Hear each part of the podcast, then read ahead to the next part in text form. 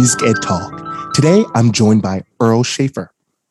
Earl, can you tell us a little bit more about yourself? Yeah, I'm a. I taught high school band for 35 years, uh, and after I retired, I wound up uh, into the collegiate world. Uh, three months after I retired, I was teaching classes at Longwood University in Farmville, where I've been there since January 2015.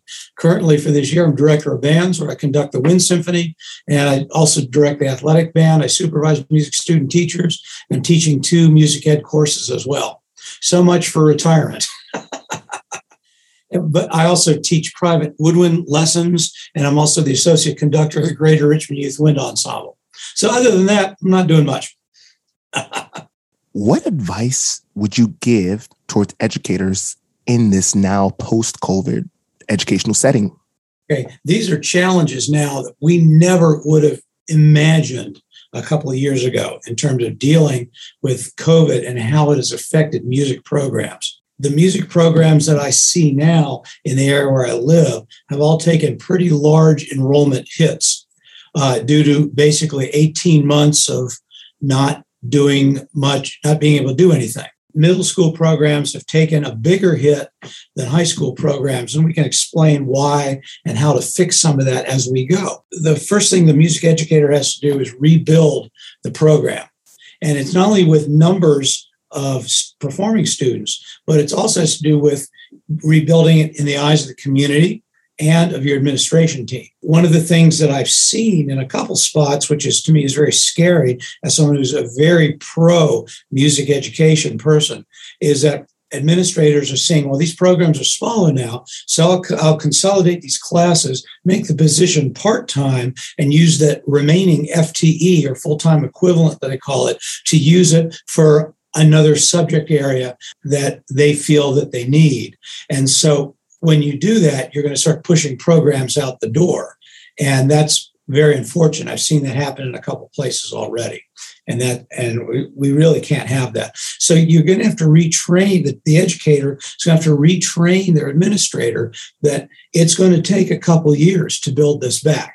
It's not going to happen overnight. And they have to be patient, not only with the expectations, but also with the FTE allotments to allow the teacher to do the job that's needed. On the high school level, you are you're dependent upon the middle school program or programs that feed you. If their numbers are way down, well, guess what? That works up the food chain. And that and those numbers then will affect the high school program. And honestly, we're going to see that on the collegiate level. A few years after the high school programs see it, we're going to see that those problems here, especially in a smaller university like Longwood. So we all have to be proactive in getting the students back into performing arts. In the middle school level, it's easy to see why maybe the numbers hit because there are sixth graders. You can't do beginning band doesn't work well on a virtual situation it's pretty hard to do that. And I'm going to talk about a band perspective, but you can substitute orchestra or choir into this, and it's going to be the same thing.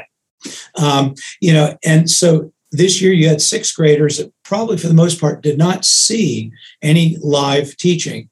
The year before, the, the, current seventh graders the year before only saw teaching for half the year. So when you start this coming school year, there will be no kid in a six, seven, eight middle school that's ever had a normal year of middle school.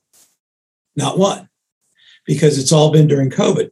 So, in essence, you're starting all over again. And so, those teachers have got to be proactive in getting bodies back in the program, not only reaching out to the kids that maybe were in and dropped out because it just wasn't fun, you know, uh, but also getting into the elementaries to build those numbers. And then the high school teachers got to be very proactive in getting to the middle school and trying to keep as many of those kids as possible uh, into the high school program so they can maintain their programs as best they're able to. And what are some strategies you think educators can employ to do so? On the secondary level, it's relationships. Kids are in band, or choir or orchestra because they find it a great place to be. It's a safe place for them. It's inclusive. Um, it's the kind of thing where, and I'll use marching band as example, an all-state player can stand next to a ninth grader that can only play four notes, but they still perform together. And that's the beauty of the activity. And you can find those same things in both choir and orchestra. Uh, you know, those same parallels exist there. And so you've got to get the kids back in, you know, to remember what that's like and, and get them back in and and build the relationships and maintain them. You also, as a secondary teacher, also has to build relationships with the kids in the feeder programs. You can't expect to hand out information on band in May and expect those kids to be there in August. You need to start at the beginning of the year and make regular contacts. If your schedule does not allow you to visit, then send things through the mail. Uh, I, for me personally, what worked for me was I, I sent a list, a, a series of five mailings that went out during the school year. I sent snail mail you know those things that you put a stamp on it you mail it out you know people still use that once in a while but this way i made sure that every family got it and in it were things like invitations to concerts a scheduling plan for four years with band in it of course substituted for orchestra or choir and it's the same thing that i had the, the head of guidance at the high school that i worked put together for me this is how a student on an advanced diploma can take band or choir orchestra for four years without without any problems at all, without missing without missing anything. And so you send that to them because they don't always get that information.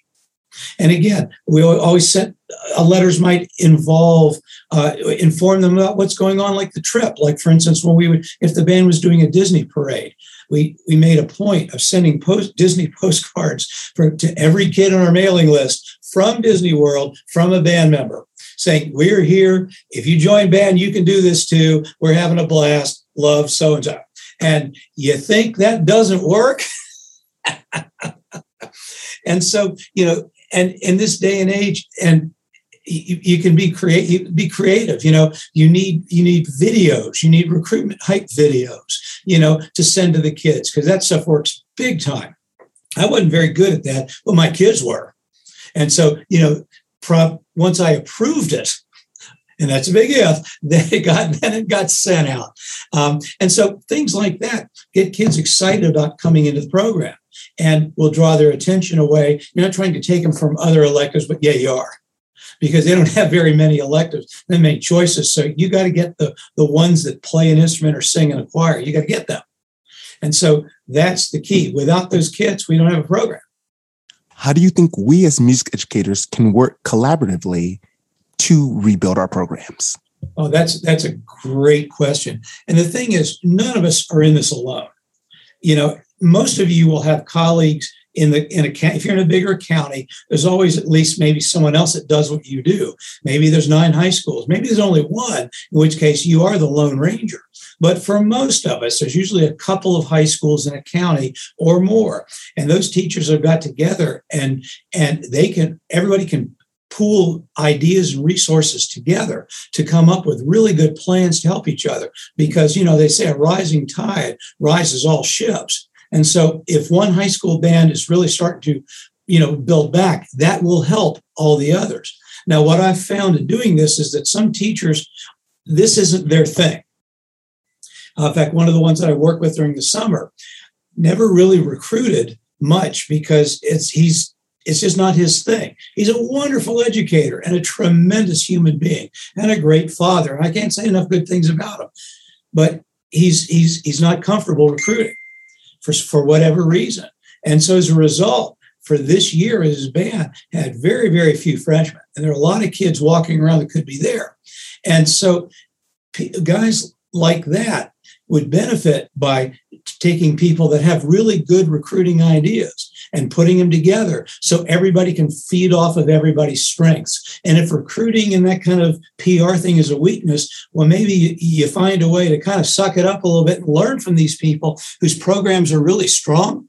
That will help them and maybe pull them out of their shell a little bit too. But most importantly, can help build their program back to where they want it to be. And in your role over the years as a student teaching supervisor, I know you've gained a lot of insights from that.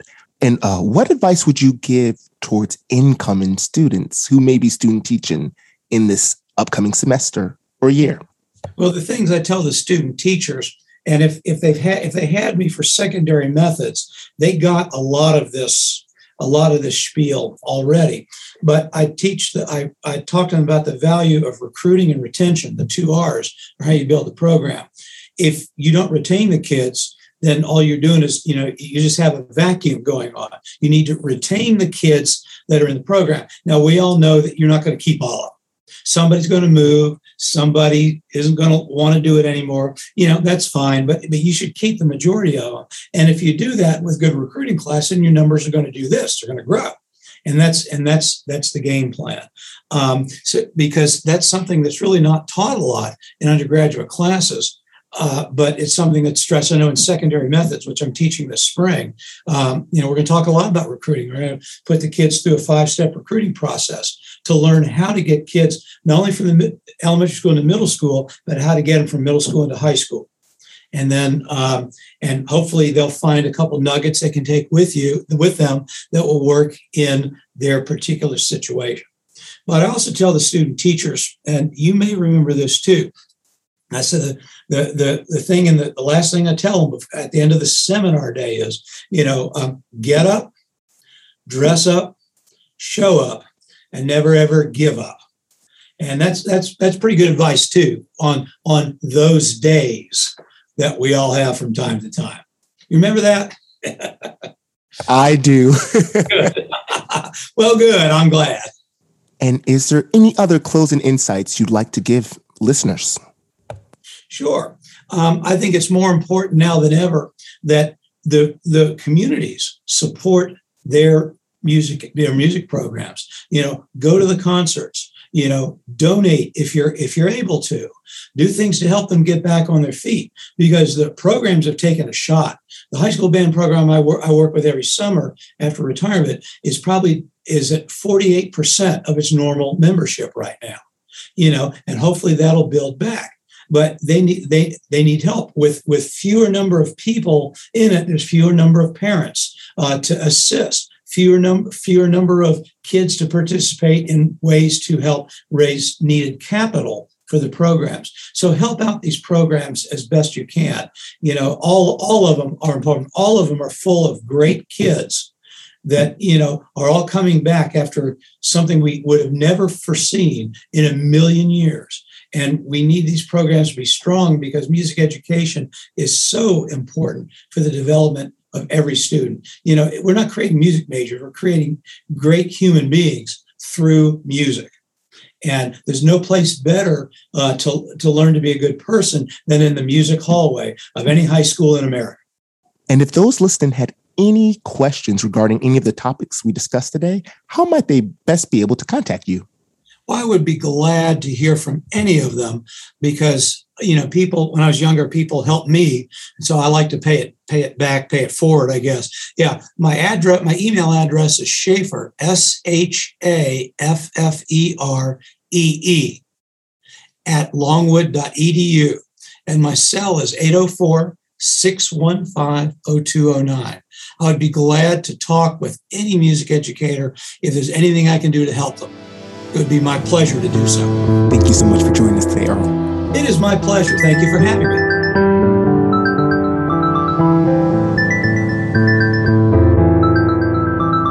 Music.